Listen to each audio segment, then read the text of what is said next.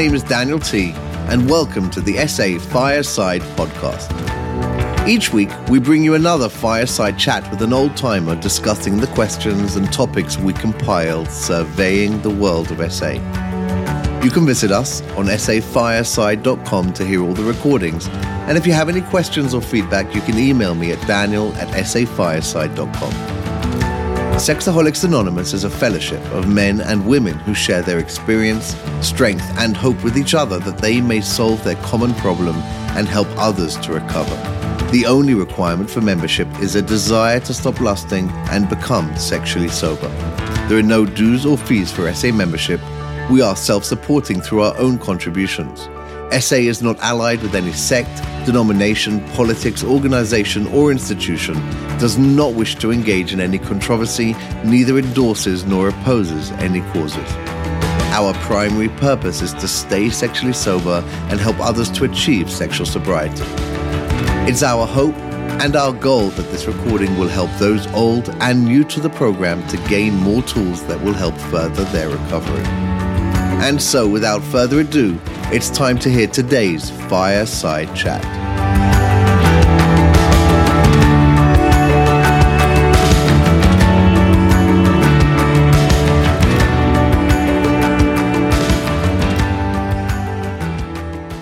Welcome to this week's SA Fireside Chat. This week I sat down with Dave H. from Franklin, Tennessee. Dave joined the fellowship in August of 1985 and he is sober since he joined.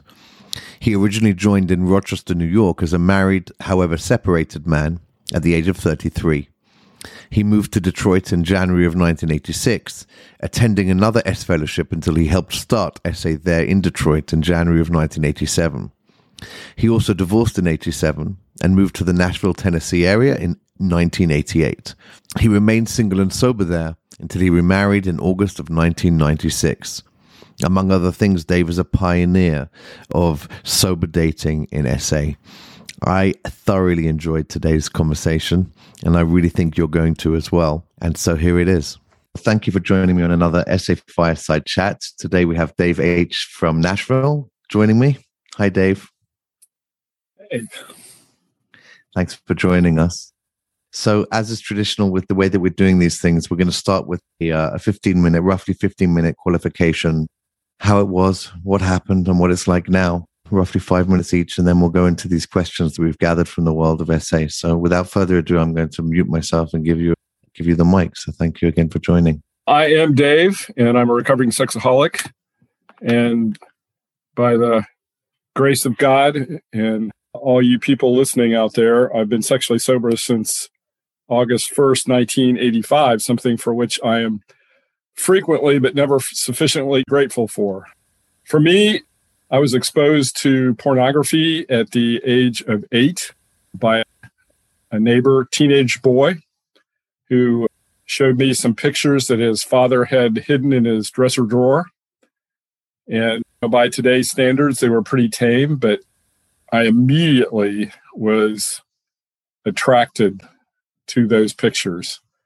And over the next few weeks, he encouraged me to take off my clothes and we smoked cigarettes while we looked at the, these pictures. I got aroused and only once today we would that would be technically called sexual abuse. Only once did he ever ask me to do anything to him and i really could not do it. And and he never pressed it. But that started a whole cycle for me of seeking out those kinds of photographs. And in retrospect, we had the, I grew up in the typical look good family. The house was immaculate, the yard was immaculate. Both my mother and father worked, but back in those days, I grew up in the 60s and 70s, and, or primarily the 60s. I was born in the early 50s back then there wasn't daycare. So my you know father worked had an office job on the day shift and my mother had an office job on the night shift. And so there was always a parent at home but it allowed us to move to a you know this all started the year we moved from the house that the only house that i knew. We moved exactly four miles, but it was into a suburb of Dayton, Ohio. And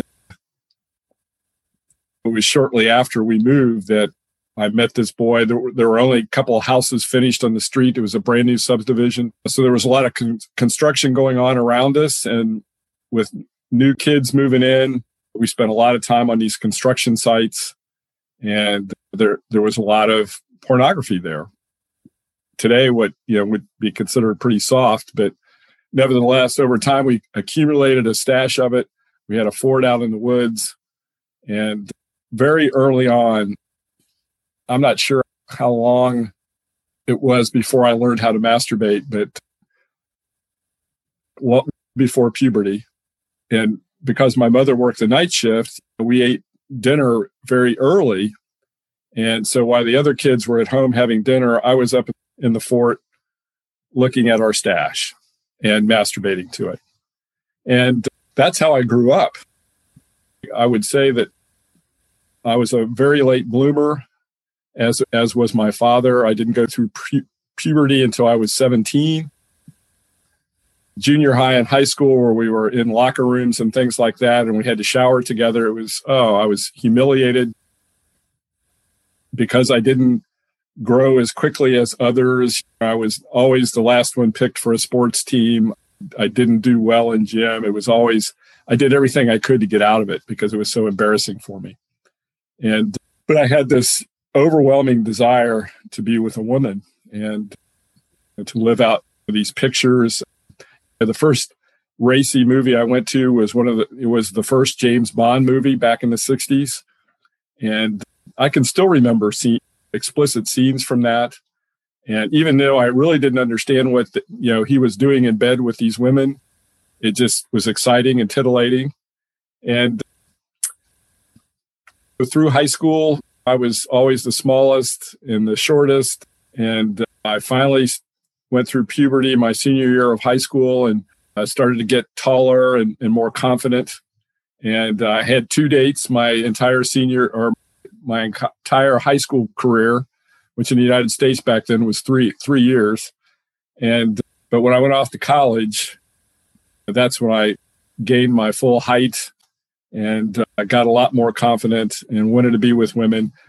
Every the people, all the people that I was hanging around with, that's what they were doing. They were. This was. I graduated from high school in 1970. This I grew up during the Woodstock and uh, free love, and and I just thought this is what normal people do. There was lots of pornography in college. And the fraternities would have stag movies where they would show very graphic uh, sex acts on, and that was how they recruited people. And so there was nothing about it that seemed the least bit deviant, although I kept it to myself. I knew immediately when that boy first showed me those pictures, I didn't tell my parents. And I have to say, I started to say, my my dad was bipolar. I believe he was an alcoholic. I believe he was a sex addict. We didn't talk about things in my house. So everything looked good on the outside, but but on the inside, in on the inside the four walls of that house, we all walked around on eggshells. And my dad would, when he was depressed, would lock himself in in his or would stay in his bedroom the whole weekend long and and would not speak to us. He would rage at us. You never knew what was going to set him off. We were trained very early that it, things that we did would set him off. And my addiction was a way I, I comforted myself.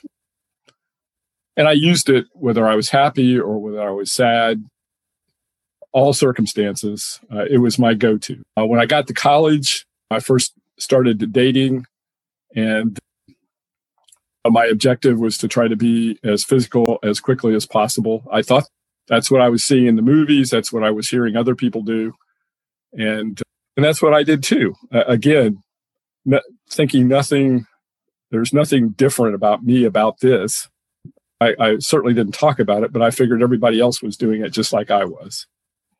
I didn't have intercourse until I was 21, but to me, I thought I'd died gone to heaven. This was what I was looking for. And when I finally married in my late 20s, it was with it was with somebody who seemed to like sex as much as me. She was attractive. She had every physical feature that I wanted and intellectually as well. And when we got married, I threw out my magazines. I really didn't think I was going to need them anymore. We were going to have sex as much as I wanted. And I thought everything was good. And it wasn't long, though, before the masturbation creeped back in. And uh, in my heart of hearts, I wanted to, I felt like I would be faithful to her. And, and it wasn't until a fateful day in 1984 when I turned on the TV to basically to get a lust hit. One of the, one of the guys that started talk radio back in my hometown was now a national figure in coming out of Chicago and it was a talk show and by then the, his show had gotten pretty racy and I, you know I turned on the TV that day primarily to get a hit.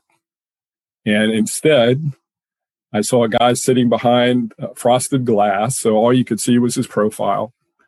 And he was describing his behavior of he had a pornography stash and he kept it secret from his wife and he masturbated to this pornography. And the the audience back then was made up primarily of women and there was a lot of giggling and and laughing and but I sat down and I was glued because this guy was telling my story. And I had never even considered that what I was doing was was an addiction. And and that was the topic that day sexual addiction. And uh, you know I, I, talked about it early on that that was happenstance. It was it was just it was just serendipity that I would turn on the TV on that particular day but you know there were a couple things that happened to me leading up to it the first one was I got married for the most part, I was happy. We we did know how to handle you know conflict very well, and I was very codependent, and and I was working lots of hours. To my wife was was a shopper, and and I spent a lot of hours at work because I was fearful, and uh, but I was doing really well in my career, and one of my friends from college called me one day and said he'd had a spiritual experience, a white lightning spiritual experience, a white light kind of experience. And I could tell that he was different. And and so it prompted me to go back to church. And I had I'd basically taken the 70s off and had not been in church since I'd graduated from high school, except for on the high holy days, Mother's Day and and Christmas and Easter. And so I went back to church and I began feeling like maybe there was a God out there that loved me.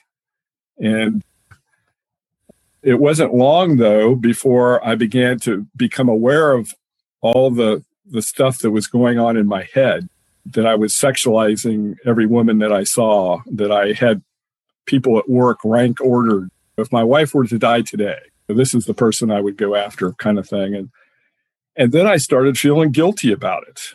And so I tried to control it. And I realized how difficult that was to, to, to control. And then I, I, think the next awareness I had was that not that I couldn't control it, but while I continued to masturbate, I had the awareness that it didn't work. That no matter what I did to heighten the experience or intensify the experience or whatever, I always was left feeling empty afterwards. And those were two pretty powerful awarenesses. I'm doing something that I don't want to do and it doesn't work. And and so when that when I learned that I was an addict and I identified with it immediately, then that, that was the piece of the puzzle that was missing. This is an addiction. And I, like I said, I never had a concept of that. I was still married at the time and I naturally did not tell my spouse. I was moving into a, had left a company that had sent me through college and I was starting a new career. And but within a number of months, I realized I'd made a mistake. I was working in a really crazy atmosphere And it was about that my time that my my spouse said that she wasn't happy. And we started getting some counseling. Of course, I had no idea that this impacted my ability to have a relationship.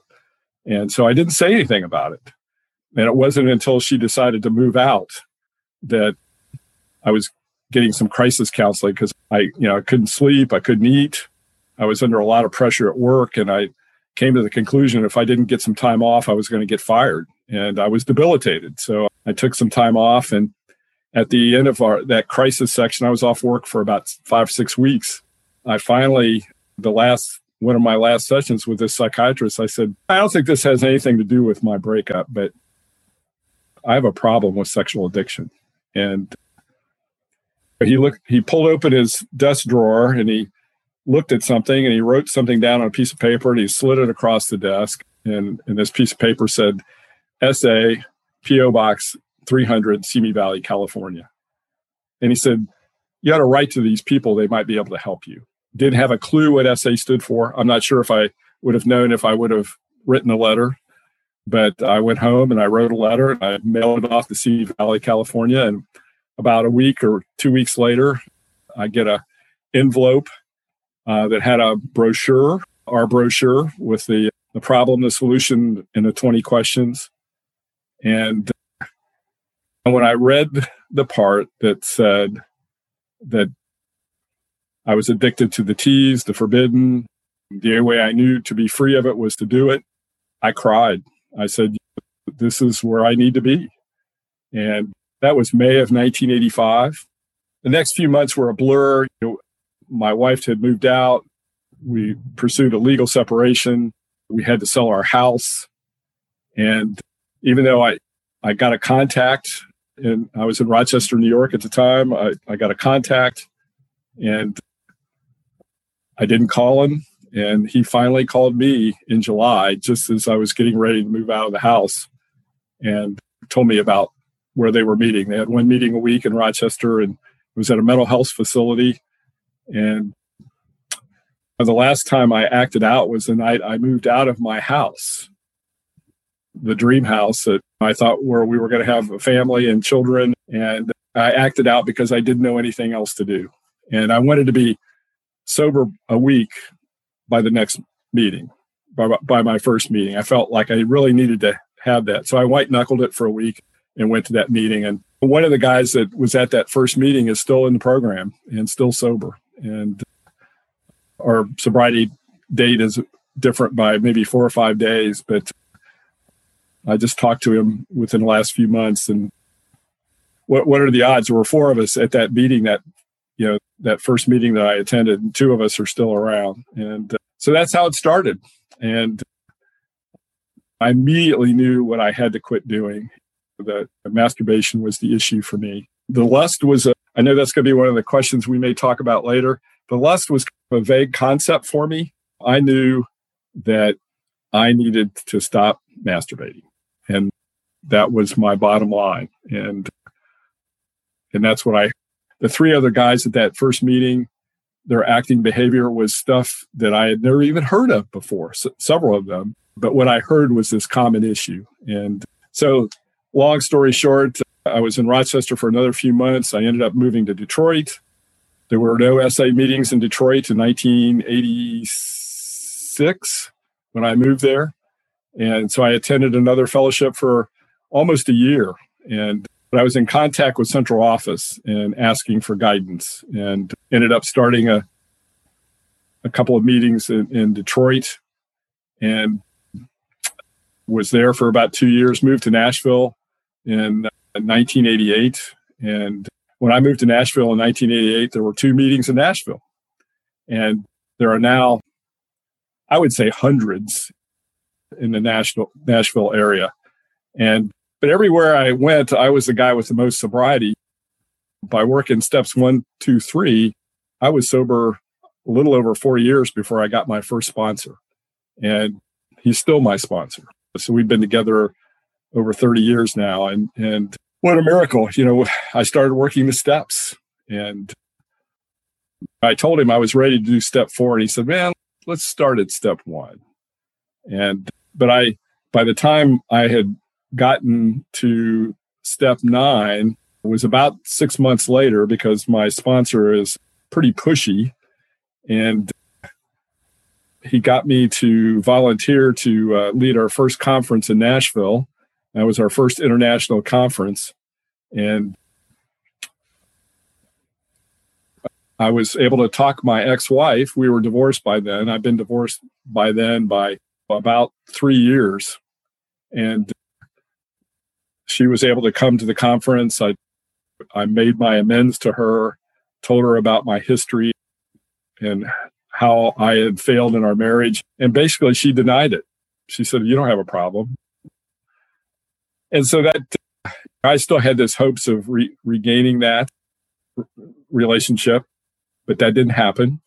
And it wasn't long after that that I began dating in sobriety. I was about four and a half years sober when I had my first date and uh, was single for the next I was single and sober for about 11 years.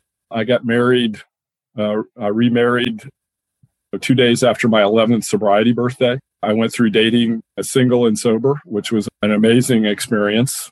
And I learned a lot about relationships and about honesty. And I've now been married for, we're celebrating August the 3rd, will be my 25th wedding anniversary.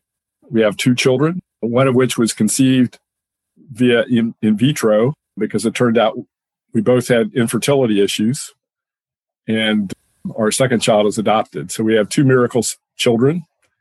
And I would have none of that if I had not found this program. And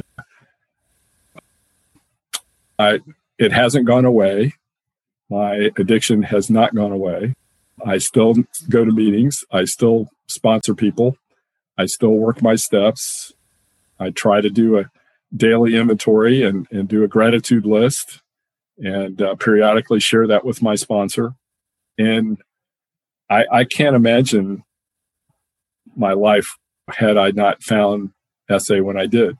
I was longing, I had these fantasies about my wife dying and this, this beautiful creature that I would marry. And oh my gosh. And by the time that all that that she did leave, I knew too much, and I knew that I needed to stay out of relationships.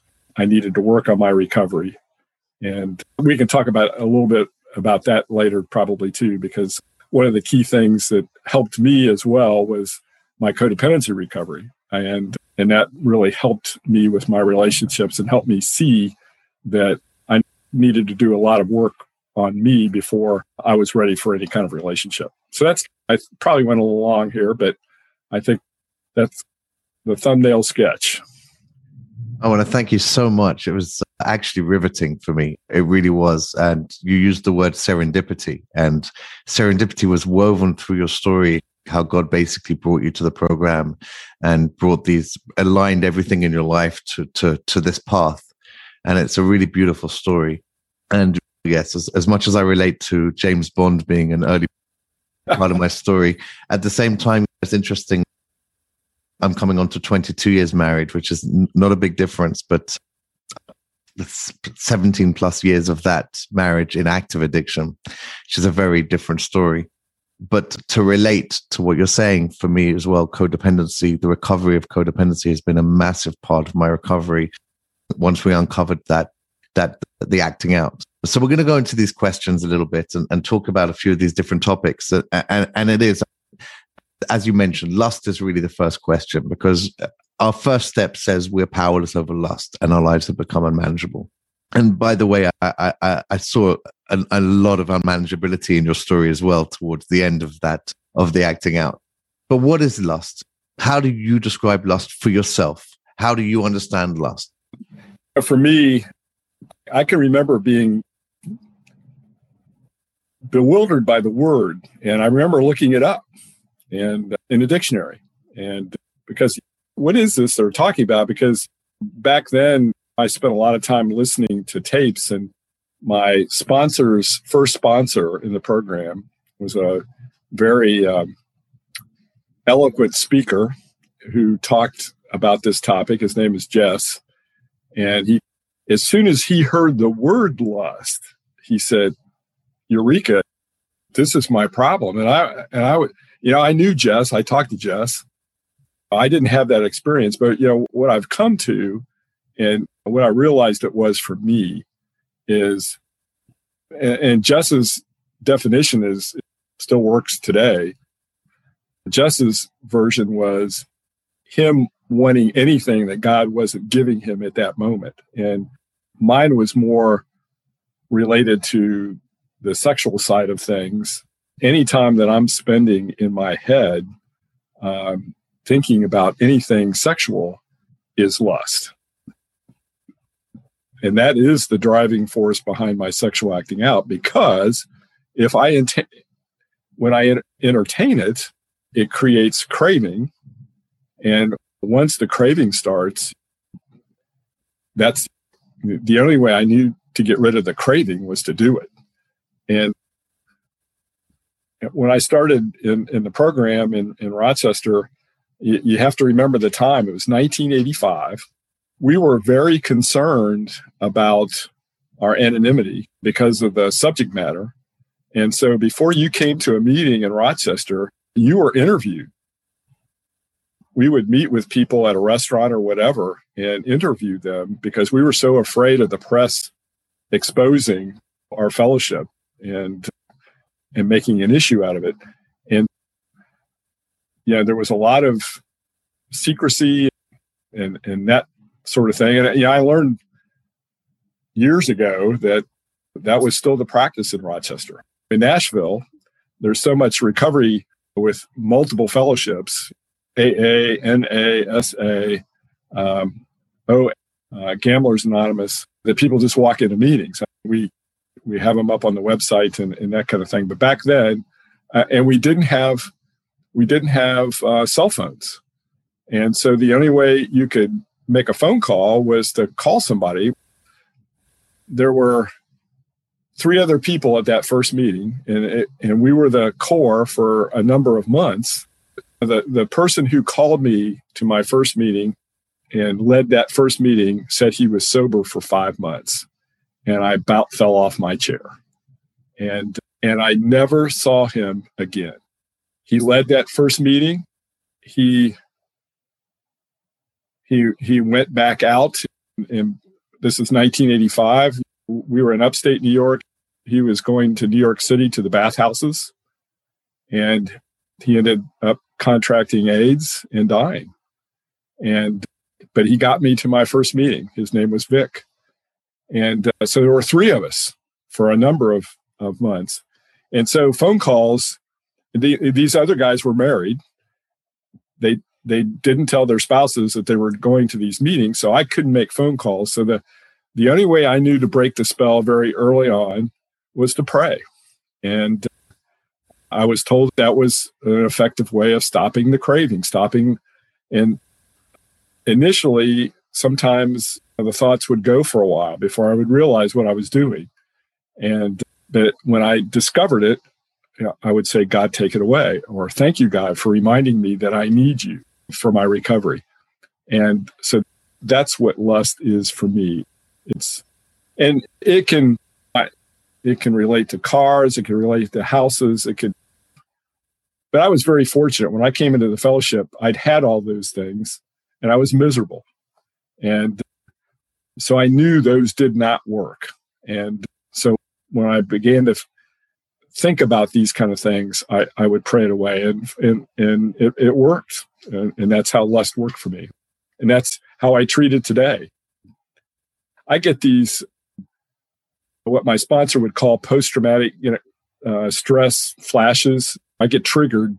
Sounds smells uh, music i get triggered and these thoughts come out of nowhere. And i can think about a picture that i saw 50 or 60 years ago. And and i just say god take it away. Know, and if it keeps coming back that's when i know i gotta i gotta call my sponsor or i gotta call somebody in the fellowship talk about it in a meeting. And but that's what lust is for me today. It's interesting when I uh, when I first joined SA, which was I guess in 2001. There was only six, seven people here in, in Israel in, in the whole fellowship. Now there's hundreds and I and I didn't last long. By the way, that's my story.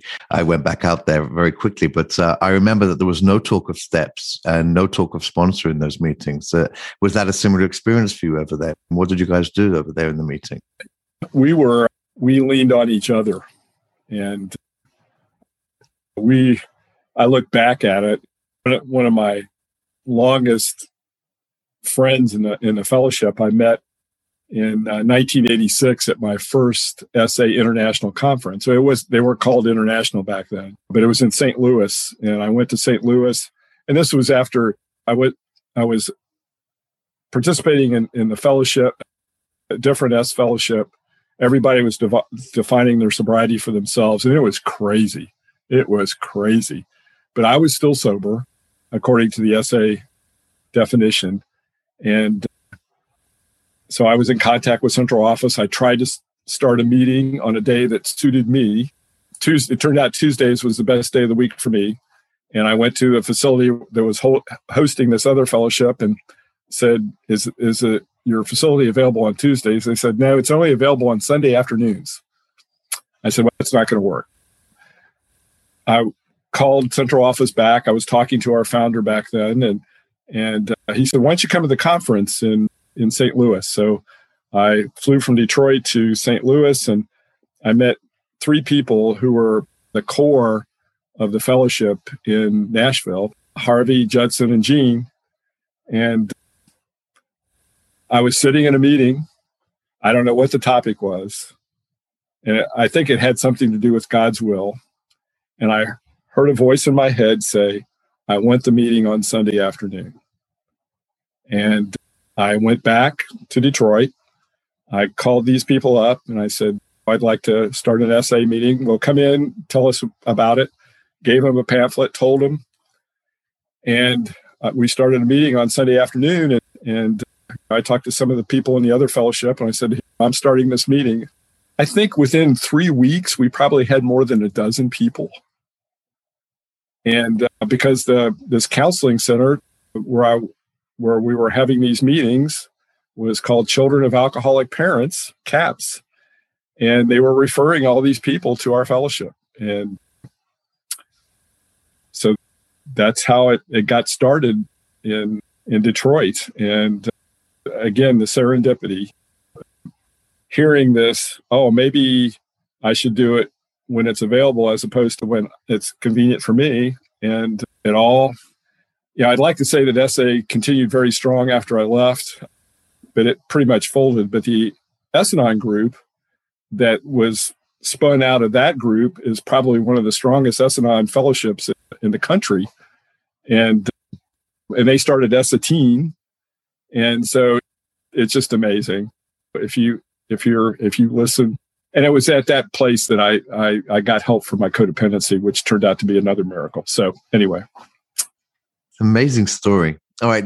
So going back to the questions, the one of the big questions that people ask when they walk in, and this is this came up in so many different ways when we sent out this questionnaire.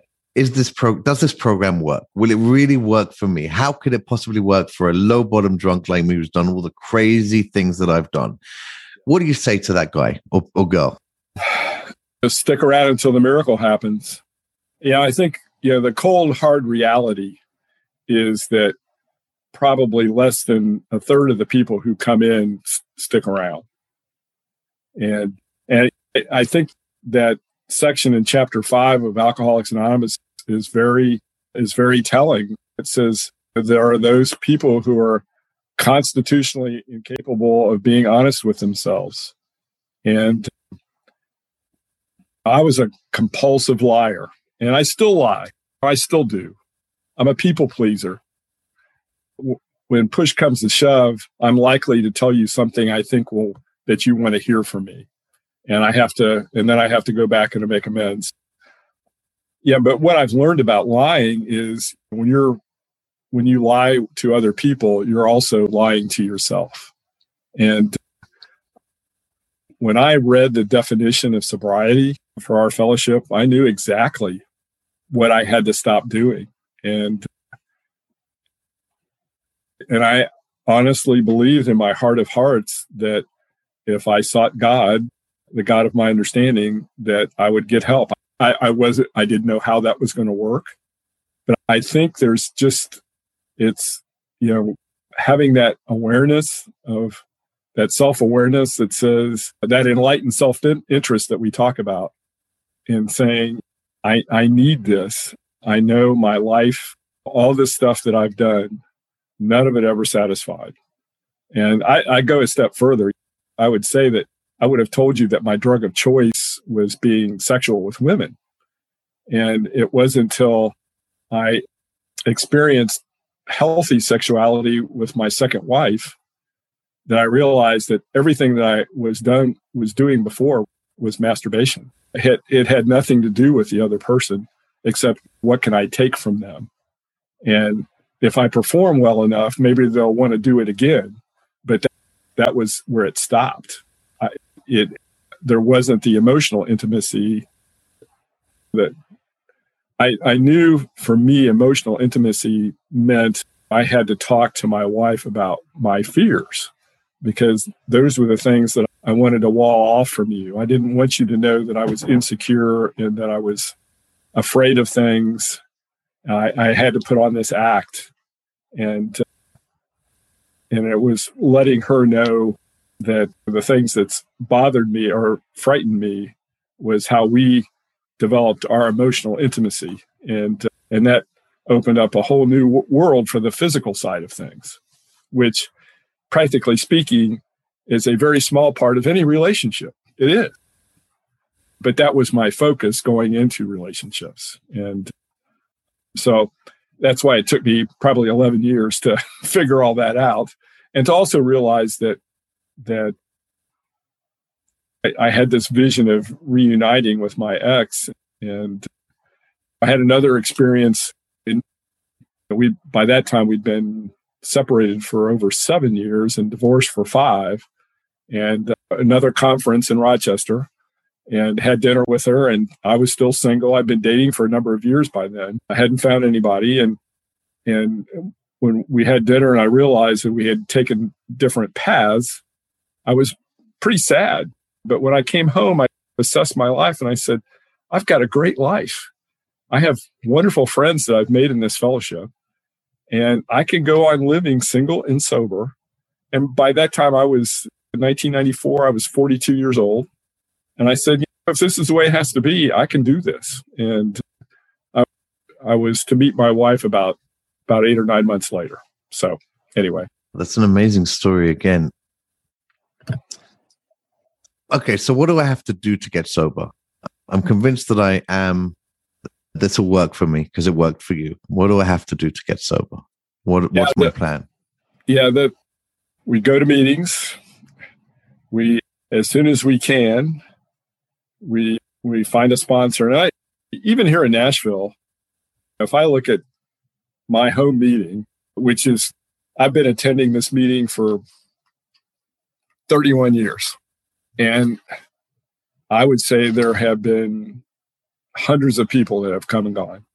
And me and one or two others are the only have been the only constants. And then and then this past year, we've had a complete changeover of people. People have been coming for four or five years and sober for that amount of time that I haven't seen since COVID broke out in, in March of 2020. It's, you know, for me, it was realizing that you know, this was a health issue I believe I have a terminal disease that will kill me. And I didn't understand that coming in. And I certainly wouldn't want to frighten anybody by that, but that's, I've seen where this disease will take people. I had the, I've had the benefit of nearly 36 years of meetings and I see where this disease will take people. And I got off on a very high floor. I had a, my bottom was very high in comparison to to many but i i had the enlightened self-interest that that this is something i needed to stop doing. Okay how do i stop doing it? I i go to meetings i listen to how people are working their program. I got uh, we have a newcomers meeting format that we use for newcomers where we talk about we were when we came to our first meeting, we were afraid of seeing someone we knew. I never had that fear. I didn't think there was anybody out there like me. And but some people obviously are, are more high profile than others. But all that being said, coming to meetings, hearing how other people were being around people who had what I had and were wanting and trying to get better. It's instant intimacy.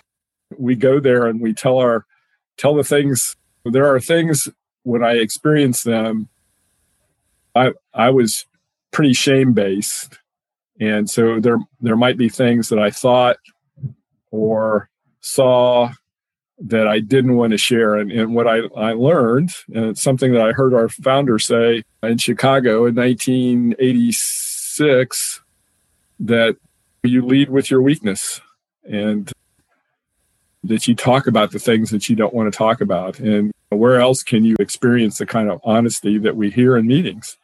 And and learning the tools, the the prayers, the and now we have cell phones, the the anonymity piece and, and, calling somebody on a landline where their wife might pick up or their child might pick up, but for the most part isn't an issue any longer.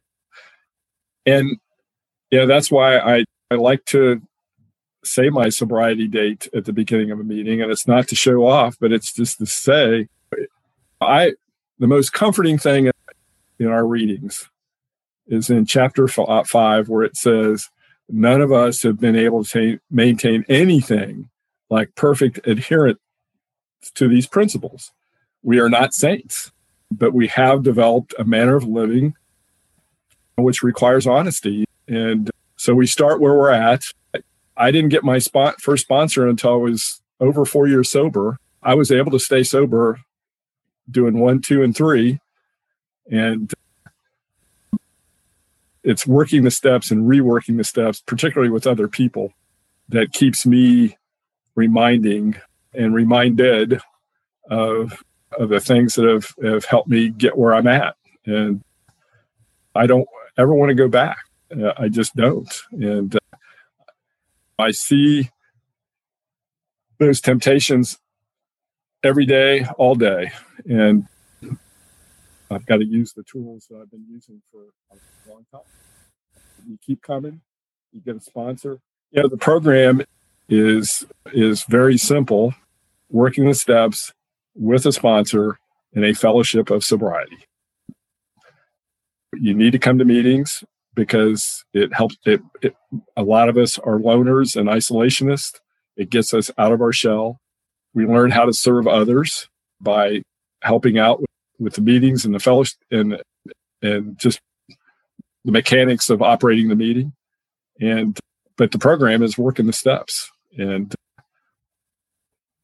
however you choose to do it. I personally like our step into action because I'm an engineer and I like step by step instructions. And to me, when I did my steps, I was using the AA Big Book, and it, it's a lot less directive. And I like the way I particularly like how our each step where our members talk about how their experience with that step. And boy, that to me, that is just, that works.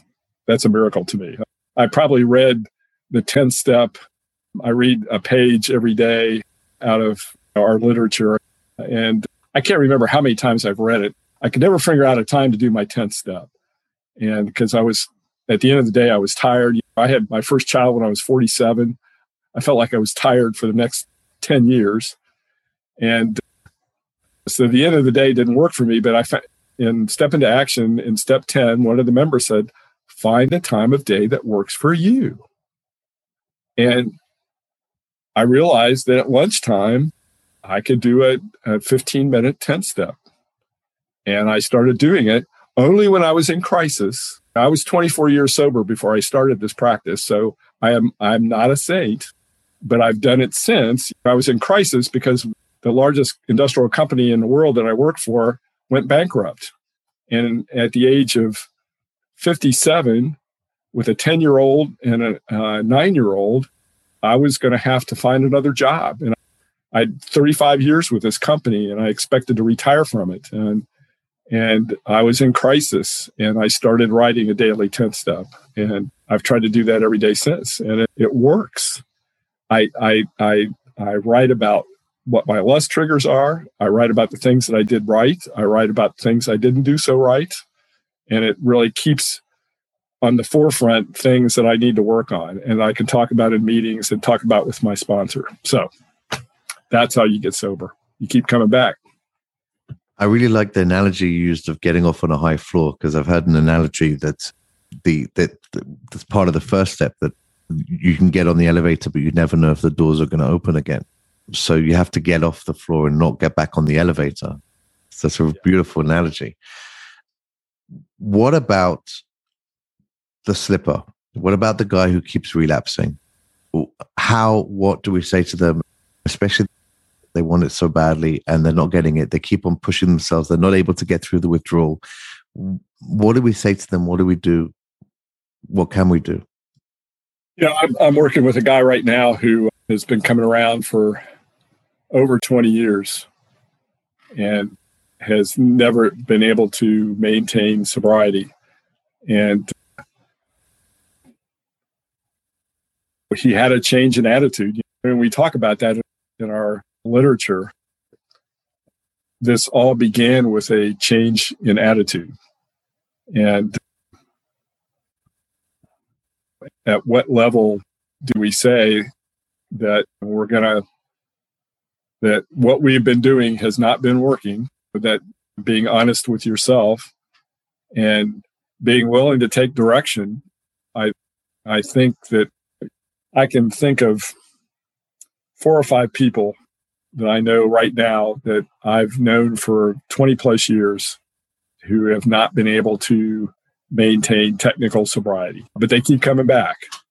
And uh, this person I'm working with right now is was one of those people and asked me to be a sponsor a few months back and I said the only way I know to do it is to to do work the steps together and and he's had it. He had a change in attitude, and he's been working it hard, and he's stayed sober uh, for the last five or six months, which is has been a long period of time. And I, I think a lot of us have an issue with shame. I think one of the things I I've, I've learned from my sponsor is, and it, it took me hearing this over and over, which is quit judging yourself I have a forgetting disease. I, I forget that this is an illness and not a moral lapse on my part.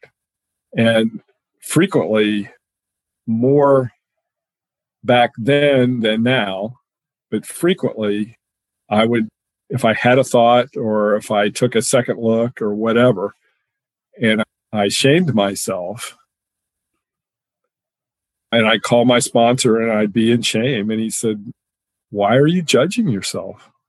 Did you forget about did, did you make a contract with God this morning about staying sober? And I said, Yeah.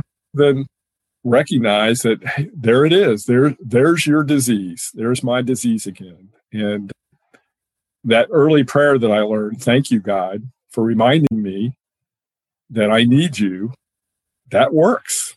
And I've gotten better about not judging myself, and and that and I encourage others, particularly the people that I'm working with, that it's not an excuse, it's not a free pass. It's recognizing our need for a power greater than ourselves, the one I call God, and other people call whatever. That's the beauty of this fellowship that I can't do it by myself and I hear God through other people. I and I encourage people to keep coming back. And I love them and I pray for them. And I hope that someday it'll click for them like it, it did for me. And I just feel very fortunate that I basically got into the fellowship to save my marriage. And that was my motivation back then. And and it didn't wasn't too long before I was able to say, I'm doing this for me. It's a health issue for me. And, I wanted, I'm a survivor. My, my, my first therapist said, you grew up in a concentration camp that that that constant vigilance of what's going to happen what kind of dad am i going to see when i walk through that door today and that's that constant stress there was a reason why masturbation was so attractive to me and was so soothing for me. But as an adult it did not work and it, it forced my emotional development to to be stunted very early on in my life. So keep coming back. It worked like we say it works if you work it. And and don't judge yourself. Talk about the fact I, think a lot of people struggle with that idea that i have a disease and that that doesn't give you a free pass but it does help you recognize that this is not that this is not easy. We've been doing this for when I came in, I figure I'd been acting out for 25 years. And so that we don't stop overnight. And I was fortunate. I I've masturbated three times um, since I got sober, and that was because I had we had to we tried in vitro three times. And uh, trust me, those experiences are I can tell stories about those but it was amazing. My sponsor walked me through it, and and we bookmarked it, and I I provided my sample, and I've got a strapping 22 year old son to, to prove it. It's it's a miracle. Thanks. As as Harvey also always says, if I'm in shame, then I'm out of my first step, which is really tying in of everything you're saying. And, and really, what you did was you very clearly answered that. What was my next question, which am I a bad person? So I'm, I'm going to skip that unless you have anything to add to that. Well, I, I would just say what my sponsor what my sponsor says. It always chokes me up. The God of my understanding saw everything I ever did, knew every thought I ever thought, and He loved me so much He brought me to this fellowship. That's that's it what Don't can I say? anymore? Yeah, yeah. So let's talk a little bit about the first step. The I think most of us get the powerlessness because if we walked into the rooms uh, already, we get that we're doing behaviors that we can't stop. Unless you have anything to add to your understanding of powerlessness, but I'd like to understand how you understand unmanageability in your understanding. Yeah, it, you know, for me, it was the awareness that I was doing something that I did not want to do. And when I took an honest look at my life, here I was. My identity was tied to my job and my position at my job and and that I had a relationship and in 1985 I lost both of those things my my wife moved out in May, and I took I, I, mentioned before I took some time off because I knew if I didn't I was going to get fired. And so when I came back to work, I was reassigned to a special assignment, and I didn't. We were on a fiscal calendar year, and I didn't even. I was just. I went to my one meeting a week. I was going to church. I was going through withdrawal. I was going through extreme loneliness because all my friends, for the most part, I'd met through my spouse, and my relationship with all these people just stopped. And uh, so I was very lonely. And in I, I was looking actively for a job because I knew the, the culture where I was not good. And I fly off to Detroit in December on a job interview. And uh, on the way back, I realized I felt very good about the job interview. And I realized on the way back that, holy cow, if I get this job, I'm going to be away from my spouse. Yeah, we were still married, but separated. What am I going to do with this relationship? God, what do you want me to do? I literally went into the office. I had my interview on a Friday, spent the weekend in Detroit, just kind of looking around. And um, came into work on Monday morning, and and my my boss and I shared a, uh, a secretary, and she said, "Dick needs to see you." And I walked in, and there was a personnel manager and my boss sitting at the conference table. And I said, This isn't good. And they sat me down and proceeded to tell me that that my position was being eliminated. And uh, I tried to push back a little bit, but I knew it was hopeless. And I, you know, we spent an hour probably going over this. I was going to be laid off. And actually, our fiscal year ended like in the first week of June or January, I'm sorry. And, and so I walked out of the office and my secretary said, so and so is on the phone. And it, this was a guy that I'd had the interview with in Detroit. And I, I, I said, oh, God's coming through for me. I just lost my job. I'm going to be offered a job. And I closed the door to my office and I picked up the phone. And the guy in Detroit said, oh, We really liked you, but we're probably not going to be able to tell you until after the holidays. And I hung up the phone and I just cried my eyes out. I'd lost my job, I'd lost my spouse, but I'd, I had this faith that somehow, some way, this was all going to work out. I went to my my men's prayer group that Wednesday and and broke down crying in front of all these men that I barely knew, and said, you know, "I've lost everything that was important to me, but somehow I believe that God's going to get me through this, and I, I but I don't know how that's going to be." And the guy in Detroit called me the following Monday and said, "We'd like to offer you a position." And when can you start? And I said, well, how about January 1st? And he goes, well, we probably can't do it that quickly, but how about January uh, 15th? And, and I flew to Detroit and got the best job I've ever had. It, it just, I wasn't sure how any of that was going to work out, but it, it, it, it, it has. And I, all, I can tell story after story how all of this, when I quit trying to run the show, and tried at some level to follow what I thought might be God's will, things have just have just worked out. And I can't say that I wasn't fearful when all this was going on, but it nevertheless it all it all worked out. I guess that's and I guess that's where the where the moral is instead of trying to manage life myself let God manage it. That was the story really that you were saying there. Yeah, that that that old saying is my best thinking got me here, and recognizing that that I, I took a pretty when I came back to the church, I adopted a pretty fundamental type of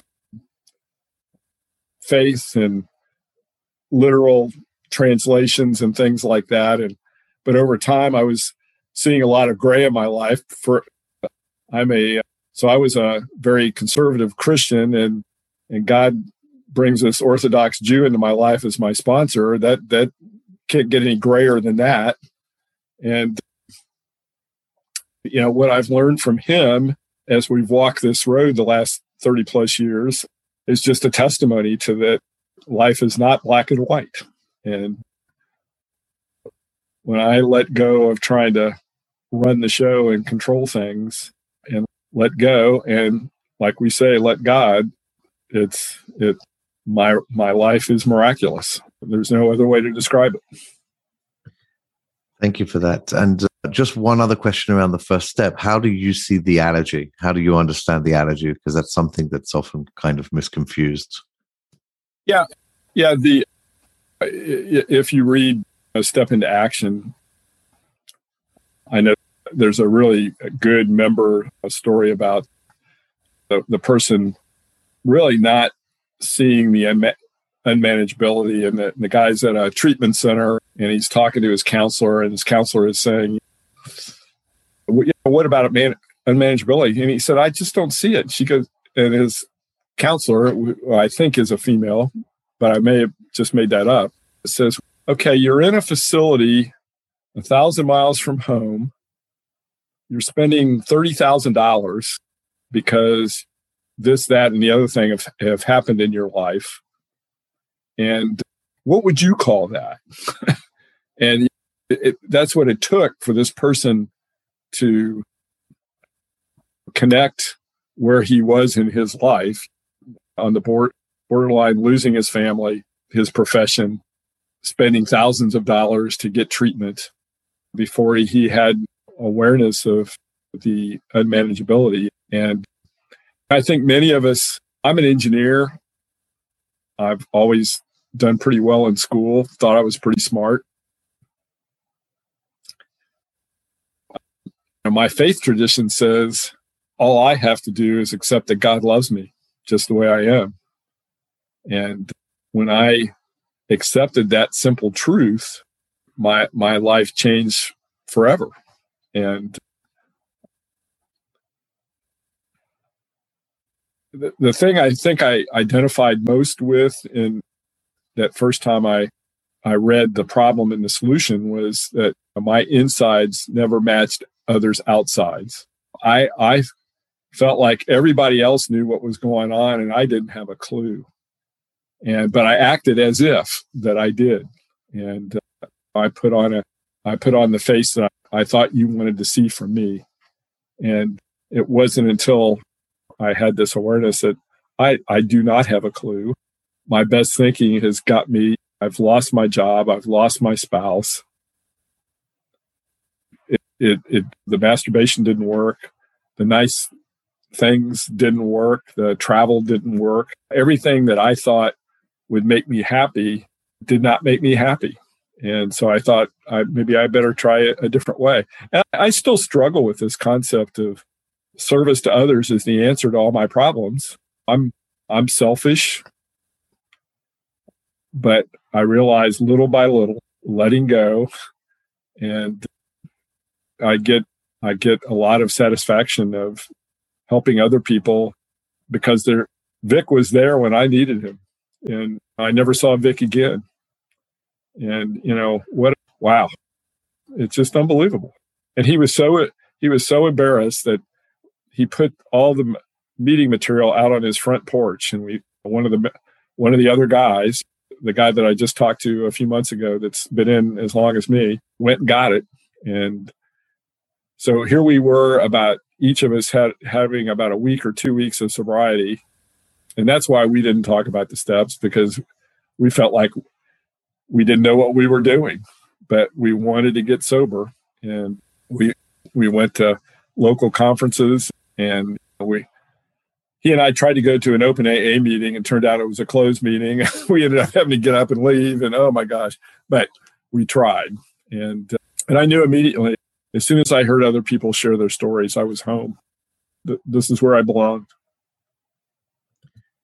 Yeah, it's good you talk about happiness and and service in the same sentence. And I was taught, and it really is becoming my experience that true happiness comes in being service to others. That is the secret to true happiness. Can we talk a little bit about surrender? Another concept that is baffling for people walking in on day one. What is surrender? How do you surrender? What does it mean to you? I, I like that line where it says it felt off, it would be off the edge into oblivion but we took it. And like I said, when I came in, I, I knew without a doubt what I needed to stop doing. And and so how do I stop doing that? It's the the alcoholic saying, I'm not going to take that first drink. How do I not do it? As I became aware of my thought life and, and your listening to a guy who, when I would get bored, would think up plot lines for porno movies. That's and not that there's ever a lot of plot, but that's what I did. I was constantly in my head and being present and having the becoming aware of all the time that I spent in my head, and, and most of the time that was, sexually oriented, so that was lust. Becoming aware. My my core issue is fear, and I when I do my daily contract, I talk about the characteristics that center around fear. You know, number one is lust. anger, judgmental spirit, people pleasing, dishonesty, pride, gossip, worry, feeling that I'm not enough, envy, comparing myself with others. Those are all manifestations of my fear. And uh, so for me, surrender is about when I recognize that I'm fearful. And, I, and unfortunately, I had to learn about anger with my around my kids when they were really young. And for one of the first times in my life, connected with my dad, who I really never experienced anger. What I experienced with him was rage.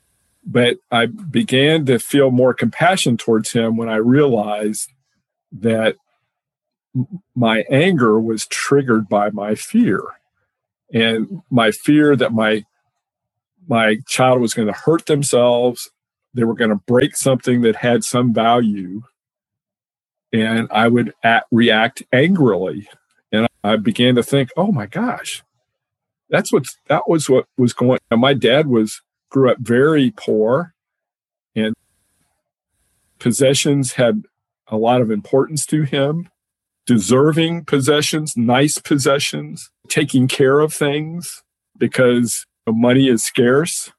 We're not careless with things. Oh my gosh. When I started seeing that coming out with me and my kids, I knew I had to do something about it. And surrendering that fear, I, I had to learn how to do that. And you know, fortunately, one of the guys in the program told me about a book and it lists 15 behaviors that you practice when you're angry.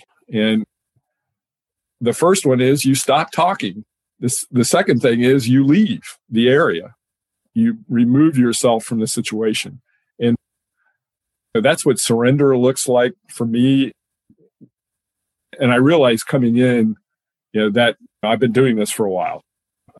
It took me a while to really understand that fear was my core issue and that that when I was in fear, what I learned early on was go to lust and and sexual acting out.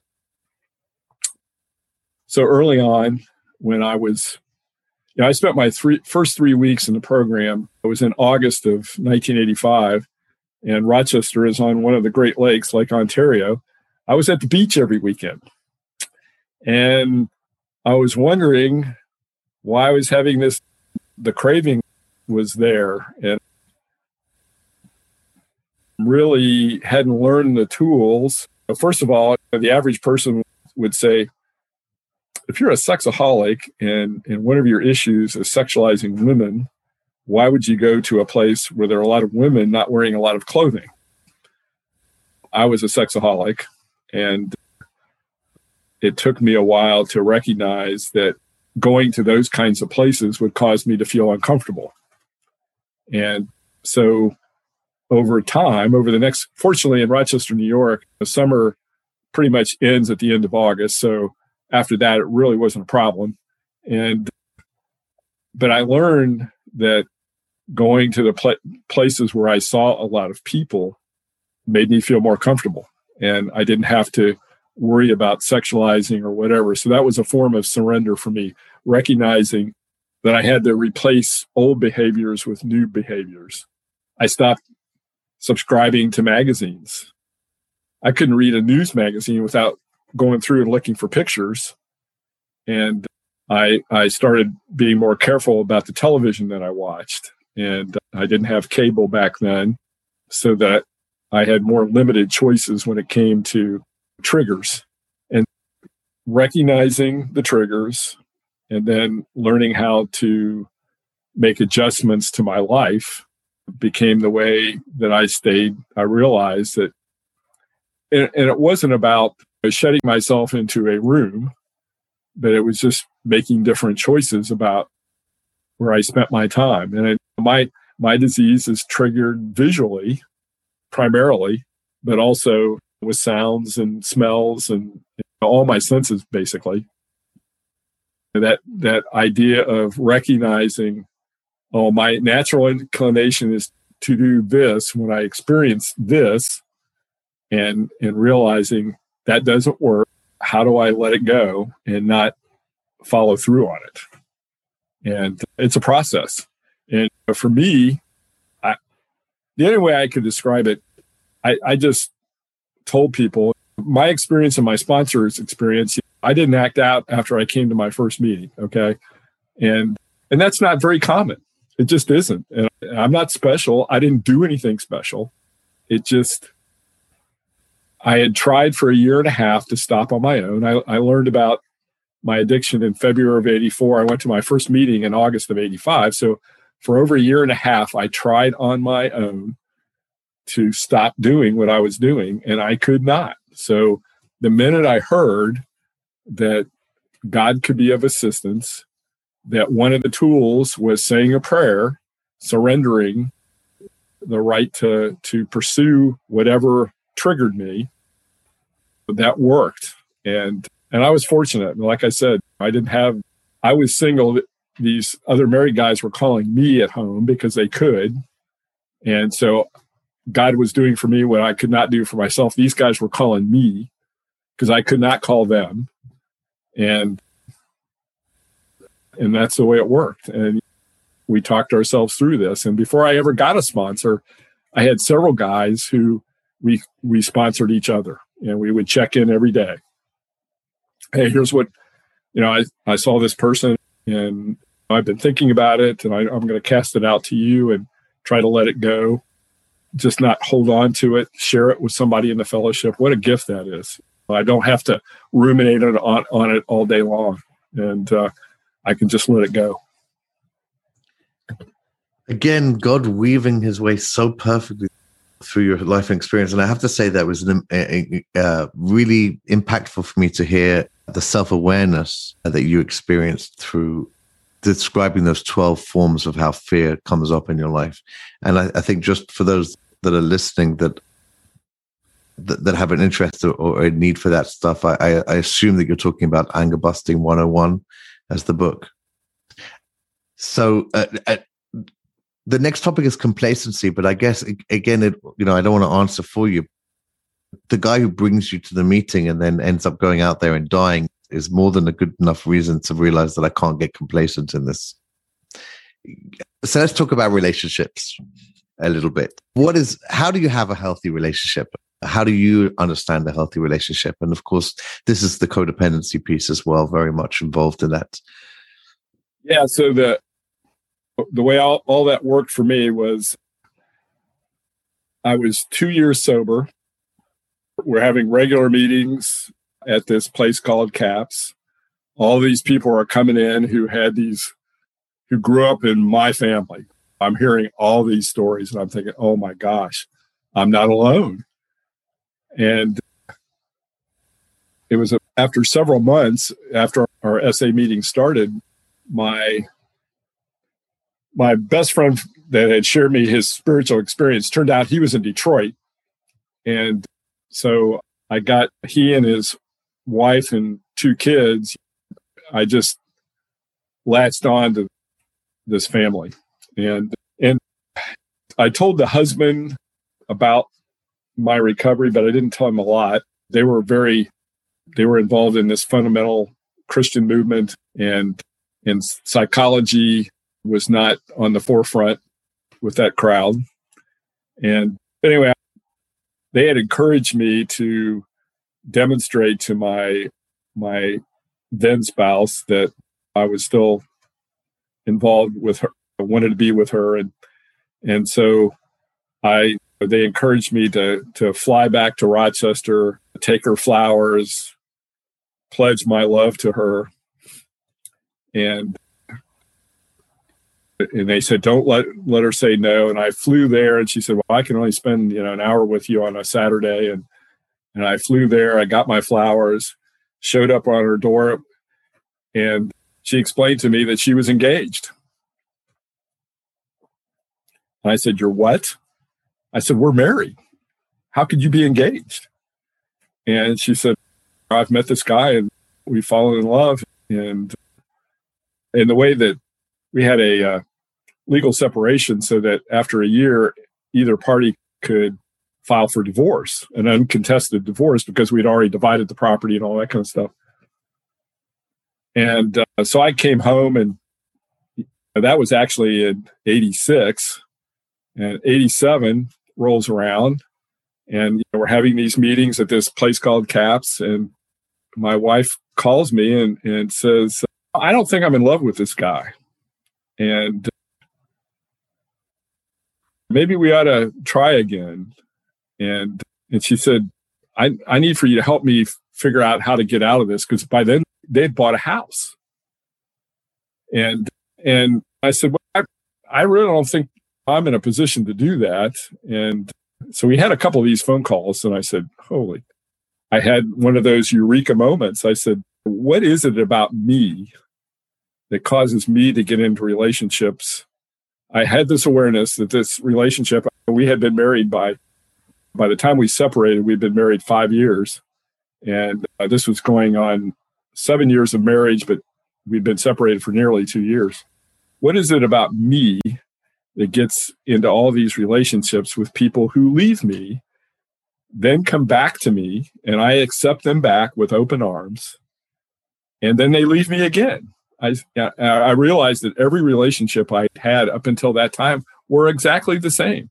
And what was the constant in all this? Me. And so I, I called up one of the counselors there and I said, I'd like to get some help with this. I'm afraid I'm going to lose my sobriety. You know, this is crazy. And that's when I learned about the, this family system that I grew up in, my dad's bipolar disorder, his use of alcohol, food, smoking, and turned out when I went to look for pornography in my dad's drawer, it was there too. And over time, it became more and more explicit the progressive nature of my disease. So my disease progressed along with his because I was looking at his pornography. And, you know, after a few sessions of individual therapy and then I got into group therapy, I realized, holy cow, my family was a train wreck. And, and all these secrets and and I knew there was nothing that I could tell my mother or father that wouldn't be told to some other relative. There was no sense of confidentiality. There was this my dad was crazy. He when we were with others he could he was the life of the party and everybody loved him and thought he was a wonderful guy and and that's when it really hit me that I had no business being in a relationship. And it was about that time that I heard this tape by a, a therapist who um, was at a codependency conference. And I've talked about this at multiple conferences when the topic is dating because I've done a lot of those over the years. And I heard something that was just earth shattering to me, uh, which I'll share now. And that is that relationships are a continuum. At, uh, on the left hand side is something called companionship. In the middle is something called friendship. And on the other side of friendship is something called love. And companionship is the definition is the event is more important than the person you're doing it with. Over time, when people become emotionally intimate and start talking about emotionally intimate things, for me, talking about my fear and who I was, then a fellowship or a friendship develops. And, and the definition of friendship is the person is more important than the event and then when physical touch enters into the equation, that's one of the definitions of love. Being an engineer, being, I just, wow, that just, that just blew my mind. And I realized that I would meet women and immediately want to be physical, which he said it, it's inappropriate. And at some level, we, we we're even though we're sick, we know that it's not appropriate, but we don't know any other way of of doing it. And and that was just the, the for me it was the what is it about me and uh, that causes me to be in relationship with these kind of people. And part of it was reacting to my radar that was always on around women and being attracted for whatever reason, physical. I get attracted to energy. Women that I see that have a lot of energy. That that is a trigger for me. And so when I after several years of individual therapy and group therapy and several years of sobriety, that's when my sponsor suggested that maybe it was time for me to learn how to date in, in sobriety. And and the focus was on companionship. And it's not about trying to judge if this is somebody I could marry. It's inviting somebody of the opposite sex, in my case, to do something with me that I like to do. And and that's how I started dating. And and when I was dating prior to when I was out of college and working, my friends always knew when I was dating because I was I would disappear. I would become enmeshed. And I would spend every waking moment with a person. And after about three or four months, people get tired of that.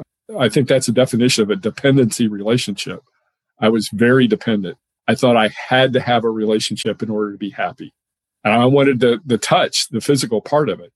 And the, and all those are natural, God given senses. God gave us all this. And it, it's wonderful. But I was I was a romance addict, running slow motion through the field towards somebody. The closer she gets, the better she looks, that kind of stuff. So when I started dating, it was all about companionship, learning how to be around women and be comfortable, not feeling like I have to hold their hand or touch them. It's not appropriate. And it was revolutionary for me. I know I went, did things several times with one particular woman who finally asked me, Why haven't you touched me? And the simple answer one of this guy's rules on that tape that I first heard is you don't talk about your recovery until at least 10 dates. So it's it was the 10 date rule. And we'd been out maybe four or five times at that point in time and basically very superficial things. And, and I was able to give her an honest answer. The reason that I haven't touched you is we don't know each other well enough. Because for me, what that meant was somebody before I touched anybody, they would have to know who I, that I had this disease. And turns out in my see, I dated from 1990 to 1996. In my six years of dating, my wife is the only person I ever told about my addiction. And I got up to about 10 or 11 dates with one other woman where I was starting to talk about my codependency recovery. That's how I eased into it, talking about my dysfunctional family and and and that relationship ended. And so the only person I ever told that I was an addict was my spouse, who asked me a very similar question because by this time we had gone out maybe a dozen times, and she asked me that same question. And I felt comfortable enough that we knew each other well enough. And I said, well, "There's something you need to know about me." and uh, and I, I was wondering. I, I knew we were headed in that direction. My sponsor and I had talked about it. I didn't know how it was going to happen. It just happened on the phone one evening, and I said, well, "There's something you need to know about me," here it is. And and I didn't go into detail. I just I just said, "This is what I have. I have a brochure. I'd be happy to give you." And she read that. She said, "Do you have anything more?" And I said, yeah, there's a book. It was that first book that was, you know, back in 1984, it was called Sexual Addiction. Now it's called Out of the Shadows. And I gave her that book. She read it in one night, called me back and said, okay, what level are you? And I said, I'm a level one. And okay. And and I said, and I'm open to any questions you have, any specific questions you have. And the only specific question she ever asked me was, Did my disease involve children? And And she said she wanted to have a family, and that was a concern. And and I said no, it, it didn't involve children. And and we've been married 25 years. That's all the detail that she's ever asked for. She knows when we watch TV, yep, I can't watch that. Let me know when that scene is off. And you know, we I typically try to screen things and all that kind of stuff. But I was very fortunate that she's been very supportive and understanding. Did the custom that came out of Nashville of dating three people at the same time, did that come out as a result of your experience or it came out later? Yeah, I think it probably did that because as my sponsor likes to say, we're pioneers and we made it up as we went along. Neither one of us had, had experienced this before. One of the things he saw in me early on, and I told him that this idea of glomming onto somebody. He said, well, okay, there's a, a way to fix that. And I want you to see multiple people at the same time. So you're not going to be focusing on one. And, and so I did that. And part of me, my codependency said, boy, I'm being disingenuous. When I was focusing, this is about companionship. Several people, we started talking about more intimate kinds of things our spiritual walk and things like that. But it's amazing how many times you can be with somebody and not get into real personal stuff. And the first time I went out to dinner with my spouse, we got into some really interesting conversation about our lives and, and our families and our spiritual beliefs. And I was, wow, this was this was different. And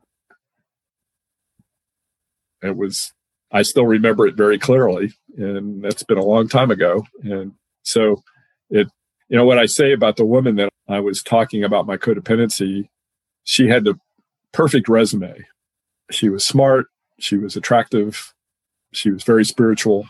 But the only way to describe it, and I've talked about this in my dating talks, is that there, there wasn't a spark. I, I, I don't know how to there just wasn't a spark. And I intentionally in my dating life did not date triggers. And we all know who they are.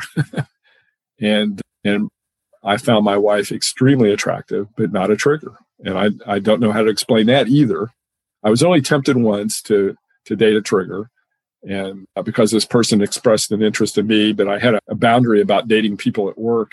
And I was ready to break the boundary.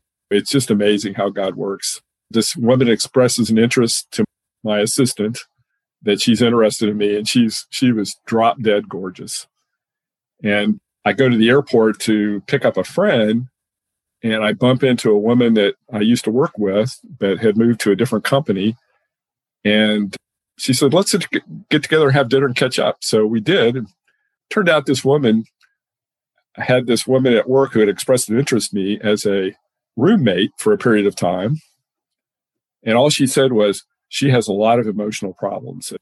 It was like, thank you, God. I was tempted to go in that direction, but so anyway, it, it all worked out. But yeah.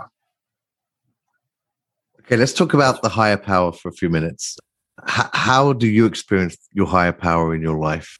And, and tagging along with that, how do you understand and experience a spiritual awakening, a spiritual experience? Yeah, I, have always wondered my sponsor and I always talk about how is it that that we've been around this for so long? What is it about us? And I never my first awareness was that maybe this faith thing was very simple. It's just believing that God loved me the way that I was. And I accepted that because, and I, having that awareness that everything that I've tried to do up to now has not worked. My wife has left. Things on my job are really rough. I'm going to try this. And because I, I had seen such a dramatic change in this friend of mine. And I came in with that really simple faith that this has to be better than the way I've been doing it. And and like I said, when I read that, read the problem and it talked about God, I you know said this is the answer. It, it was just, and I know that I was very vulnerable at that point in my life.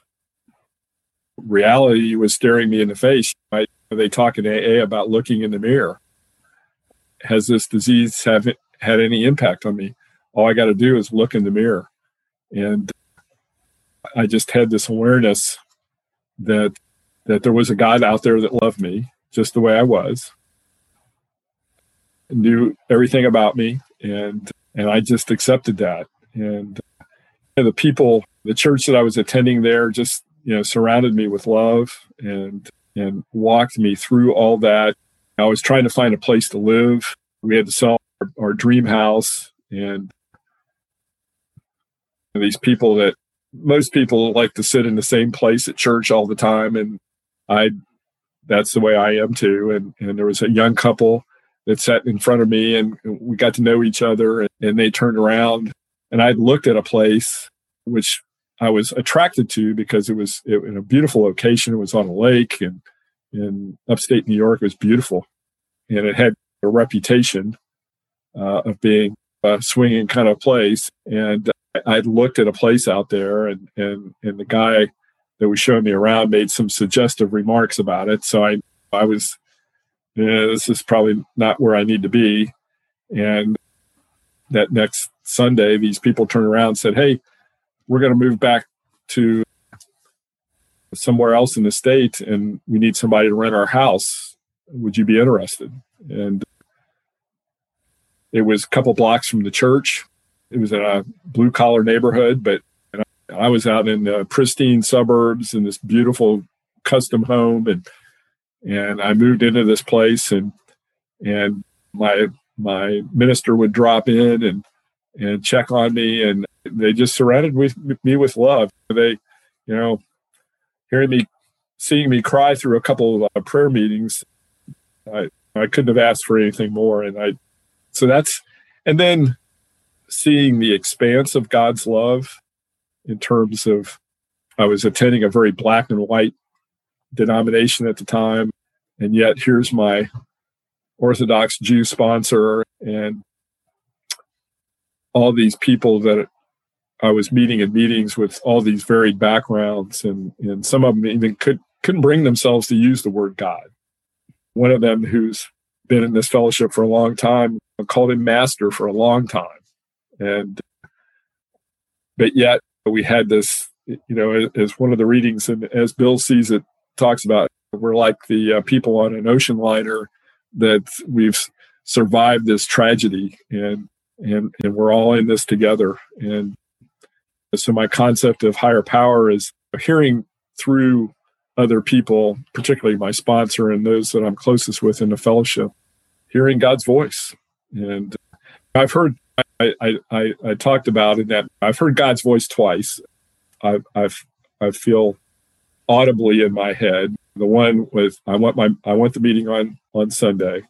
The second one was we'd gone through three rounds of in vitro and and the last the first time we had three embryos, the second time we had two, and the last time we had one. And and the first two we had been pregnant for a, a short period of time and then lost it. And so this was the last embryo. It was implanted and that became our son. And so we have a picture of him at eight cells when he was implanted in my spouse. And uh, we were told, You're done.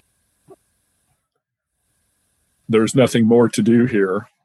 And so, fortunately, we had some friends in our at our church who had adopted three three daughters, and uh, by then I, I was 48, and the only way you can do that in the U.S. is is it's called a private adoption, where you have have to advertise or network to put it out there that you're interested in adopting a child. And after our son had turned one, we went and spent the day with these friends and heard learned about the adoption process. And they said well, it's going to take about a year and here's how you do it. And you guys are so well networked. My my wife's in church work and her father was a retired pastor. We knew you know we could get the word out pretty well and about about a month later, uh, my wife was heading out the door. She's a minister of music at our church to have choir practice. I'm staying at home with our uh, little over one year old son, and phone rings, and it's a couple from church saying our niece is pregnant and and wants to give up the child for adoption, and he's due in a month. She's going to have a boy. Are you interested? And my wife walked out the door. I was focused on taking care of my son, and she comes home. She comes home later and said, "What do you think?" And I said, "About what?" she said, "The phone call we got before I left about adopting this child." And I said, "Oh, let's call and get some more information." We were building a house. We were going to have to sell our house, and it was going to happen in a month. And as we talked to and got more information and said, "Can we sleep on it?" And I got up the next morning and I'm I'm praying over my cereal, and I said, God, give me wisdom about this decision. And I believe I heard in my head God laughing and saying, I've got this. Are you kidding me? And by the time my wife got down to the breakfast table, she said, Well, what do you think? And I said, I said, we have to do this. And I've thought of a name. And his name is Andrew. And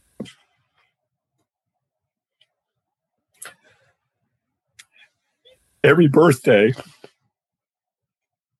I think of the fact that that boy could have been alive in this world and I wouldn't have known him had we not made this decision.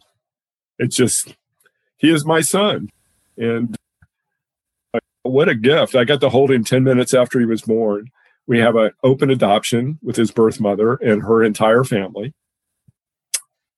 He spends, he goes down there and spends uh, a couple days with them every year at Christmas. She remarried and has two sons. Did not marry Andrew's birth father, but married another man. And she has two sons. And so Andrew has some some blood half brothers or whatever. And the language around adoption is clumsy, but my wife is his mother and Kelly is his birth mother. And uh, what a miracle. It's just thinking about all the miracles that have happened in my life. It's hard to not say that something better than what I ever could have imagined has happened since I let go and let God. Your story is moving me so much. I want to thank you. It, it's just incredible. And yeah, I, again, I'm just repeating myself how God has woven your life in this beautiful tapestry. We've got a couple more topics just to touch on.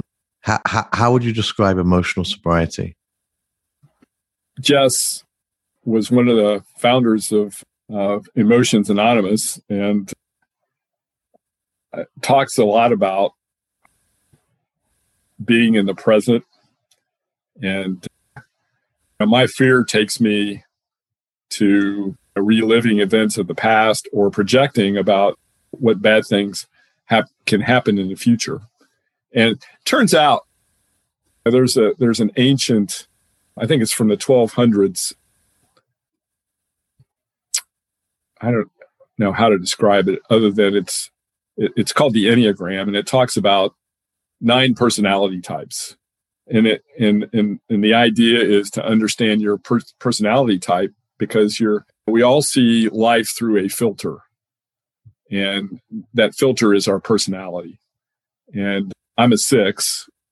There's stuff out on the internet where you can take a test and, and find out what your personality leanings are, but I'm fear based. That that is my personality and it's taught in spiritual circles. It's a spiritual practice. It's taught in spiritual practices to recognize what your filter is so that you can learn strategies to overcome your bias in order to serve others. And I naturally look through life in a fear filter. I'm constantly scanning for danger I thought part of that was because of the, the the house that I grew up in, because I never knew what I was going to get when I walked through that door. And but turns out that's the way I'm wired too. It turns out that sixes are probably half the population are sixes. So a lot of us are wired this way. I think that's why certain political things appeal to people that that tap in on other people's fear. And so just understanding that I'm fear based, that my my challenge is and, and that's why I do the inventories is to those that's the character defect that I that's the most damaging to me is being aware of where I'm at in my life. Am I in the present? Am I am I regretting something that I did or am I projecting about some fear? And I'm dealing a lot with that right now in my job. I uh, moved to a different group in my company about seven months ago and the job has been overwhelming and I have this fear of failure and I've been spending a lot of hours. My sponsor pointed out to me a couple weeks ago, you're choosing to spend a lot of hours. You're not being forced to. And that's caused me to become aware that I need to be honest with my boss and say, I need some help here because I'm I'm feeling overwhelmed I can't get everything done. And yet, uh, when he asked me to do something immediately, I, yeah, oh, sure. Yeah, I'll do that and not say, wait a minute, you've asked me to do this and this. Where does what you just asked me to do rank in that? I have a I have a difficult time doing that kind of stuff. But I, as I worked all day yesterday, Saturday for me, I realized I need to get honest with him and say, hey, I'm really stretched here. I have to I have to come clean and say that I need to know what the priorities are, and I need for you to help me stay focused on those priorities. And my tendency is when you ask for something, I jump to it because I want to make, he's a new boss. So, you know, being aware of my circumstances, how that fits into, and trying to think about how can I be of service to others in my workplace? can I help people that ask me for help? Part of my job all day long is answering questions and providing information to people, which distracts me from getting other things done. And I I have to be careful about my desire to be a people pleaser and and make everybody love me and value me and all that kind of stuff. For me, that's what where the inventories come in and in terms of understanding am I doing too much of that? Am I do I need to say no occasionally? And recognize that no is a complete sentence, which is a real hard for me and not to have to explain. Just say, nope. That's been a hard one for me to learn. Love that. No is a complete sentence. However, I'm sure I've heard it and I've never heard it. Okay, let's talk about the steps. How would you describe the steps in your own Discipline. words? Yeah, yeah, it's a discipline, and uh, it's a spiritual discipline, and they're in in order for a reason. And I, like I said, I love step into action because it's it gives you a how to, it gives you a definition. It, it here are some exercises that you can do, and we're all going to do them differently. That's okay. We find out what works for us, but the that I know a lot of people get stuck on the fourth one, and because the idea of sharing all the things we've ever thought or done with somebody else is is a, a very humbling experience, but it it's also the most freeing experience many of us ever have. And you know, I can remember being at a meeting where my my sponsor was sitting in in the front row and or as I recall it, for whatever reason, we had to get up to speak. Usually we sit in a circle. And for this, at this particular meeting, in this particular location, because of space, you had to get up to speak. And I was I was saying something that was really embarrassing for me uh, to share. Somebody who's been sober as long as me shouldn't have shouldn't be thinking or doing or whatever. And I'm sharing this and I look up, he's sound asleep. He's slumped over in his chair. And I'm thinking, that's the beauty of this fellowship that people are so comfortable and so safe that we can share the things that that we don't want anything anybody to know about us. And people are comfortable enough they can sleep through that stuff. And or like i said i started the my uh, doing my written 10 step. Yeah I, I would do a 10 step in my head but writing it down really has much more of an impact. So when i talk to people that i sponsor about steps it's about writing. Because to me writing it down thinking it through it's useful. To me writing it down putting it in black and white and it you don't have to spend a lot of time. You just have to stay at it. And typically the people that that i've experienced that don't stick around are the people that never really do that you never really take the time and if any of us think about as much time as we spent in our addiction our step work ends up being a fraction of that time yeah, I don't know how I got anything done. And I was successful. When I think about all the time that I lost in my head, having the discipline of figuring out a time that, that works for you to do it.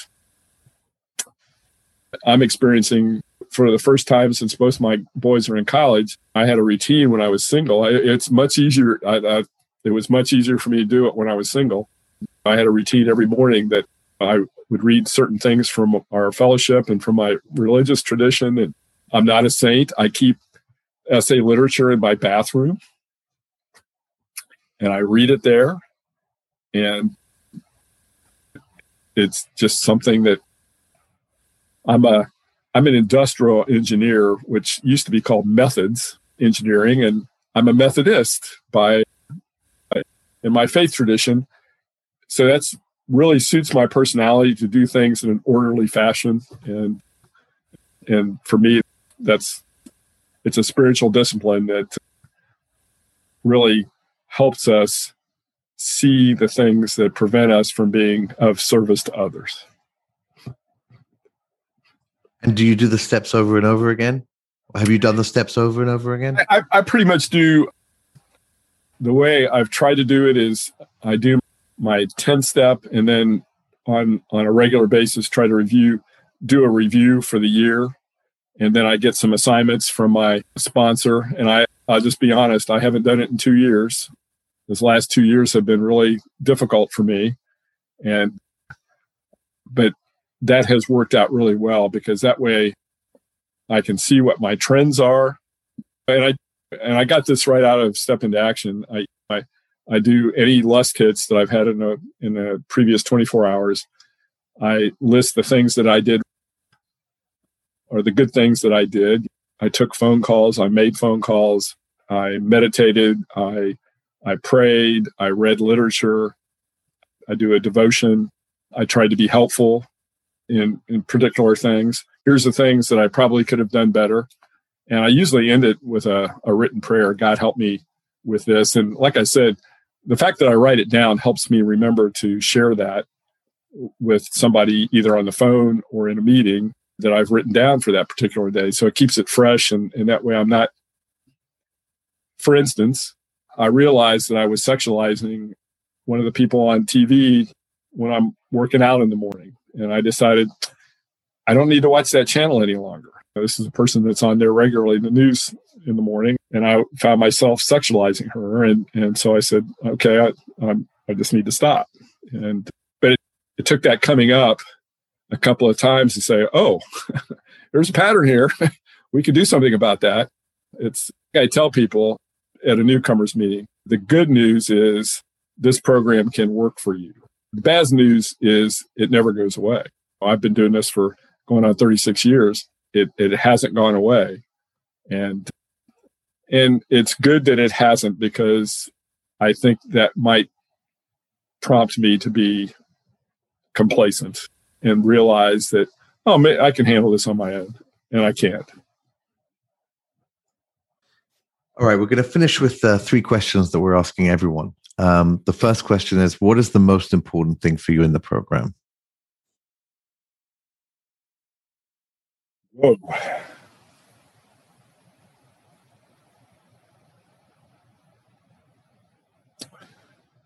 Boy, boy, the the fellowship is huge. When I got married, everybody in my wedding party, men and women, were all members of our fellowship. I had three men and three women. My sponsor read the Old Testament lesson in my Christian wedding. And so the, the fellowship is extremely important. It's my spot, my sponsor talks about the three legged stool, you know, that does not stay upright. And it's the steps, it's the sponsorship, and it's the fellowship that causes that step, that stool to to stay upright. And so it's tough to separate those three. I've my son just turned uh, 22 last uh, Tuesday, and when I carried him out of the delivery room to take him down to the nursery, my sponsor was right outside the door, and that's pretty special. It's very special. All three of those, it's a three-way tie, I'd have to say, because it all came together. I was able to stay sober for a number of years without a sponsor, or without co-sponsoring, and you know, it's a step work that really helped me see that it's my character defects, my fear, that was behind all of this stuff, and I'm spending the rest of my life letting go of that fear and recognizing that, as one of my friends in the fellowship says, we're already safe we just have to reaffirm that to each other and recognize that God's got this and uh, he's, he's brought me this far. He's not going to drop me now. The three legged stool, absolutely. And the second question Have the 12 promises come true in your life? Absolutely. Although there are times when I hear them being read, say, hmm, where am I on that one? I'm getting close to retirement and I've still got a couple of kids to get through college and but I get a pension and I'll get money from the government and I we've saved really well. And and for me the financial stuff has I grew up in a family where my my dad was so poor and really drilled into us. You got to save you got to take care of your family that kind of stuff. And uh, with without a doubt being able to share my story and give people hope. I had a guy call me or text me yesterday from Milwaukee. Hey, Dave, I, I, I heard here you've got experience about dating. Can you help me? And it's what a gift that is. And uh, part of me says, when am I going to have time to do this? And the other part is, I've been able to talk to a lot of people and share my experience, strength, and hope about them. And it's a wonderful experience. And finally, what is the biggest gift that you've received from recovering in SA? I, I, I've ended a couple of talks saying this, but when you realize that you would not change places with anybody, you know, when I spent when I spent my whole life wishing that I was somebody else, and when you when you can honestly say, man, it, there's nobody I would change places with. It's what a gift, and uh, one which I just I feel so fortunate to have been given, and I think about the timing and and just how everything uh, fell into place when it needed to fall into place. It took me that year and a half after I knew that I was an addict to prove to myself that I couldn't do it by myself. What I didn't hear on that in that television show that day was a solution.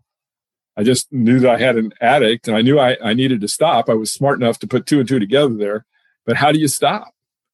And uh, when I learned about the steps, surrender, prayer, phone calls, meetings, that's when I started putting the tools in the toolkit and pulling them out when I when stuff came up and I'm living testimony that it works. And I hope it can work for everybody that's listening because it's it's not to be missed. Dave, I just want to thank you so much, really from the bottom of my heart. This has been probably one of the most moving fireside chats I've done so far. I've thoroughly enjoyed it and I can't wait for everyone else to hear it. So, really, thank you so much for joining us today. Yeah, well, thanks, Daniel, for doing this.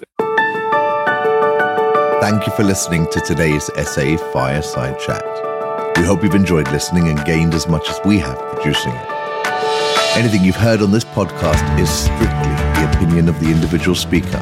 The principles of SA are found in our 12 steps and 12 traditions. If you have any questions you would like to pose to today's speaker or a burning desire to reach out to them, you can write to me at daniel at safireside.com. Remember, SA is self supporting through its own contributions. You can donate to Seventh Tradition by going to sa.org forward slash donate. Make sure to subscribe to this podcast or visit safireside.com to hear all the previous fireside chats, as well as the future ones as soon as they're released.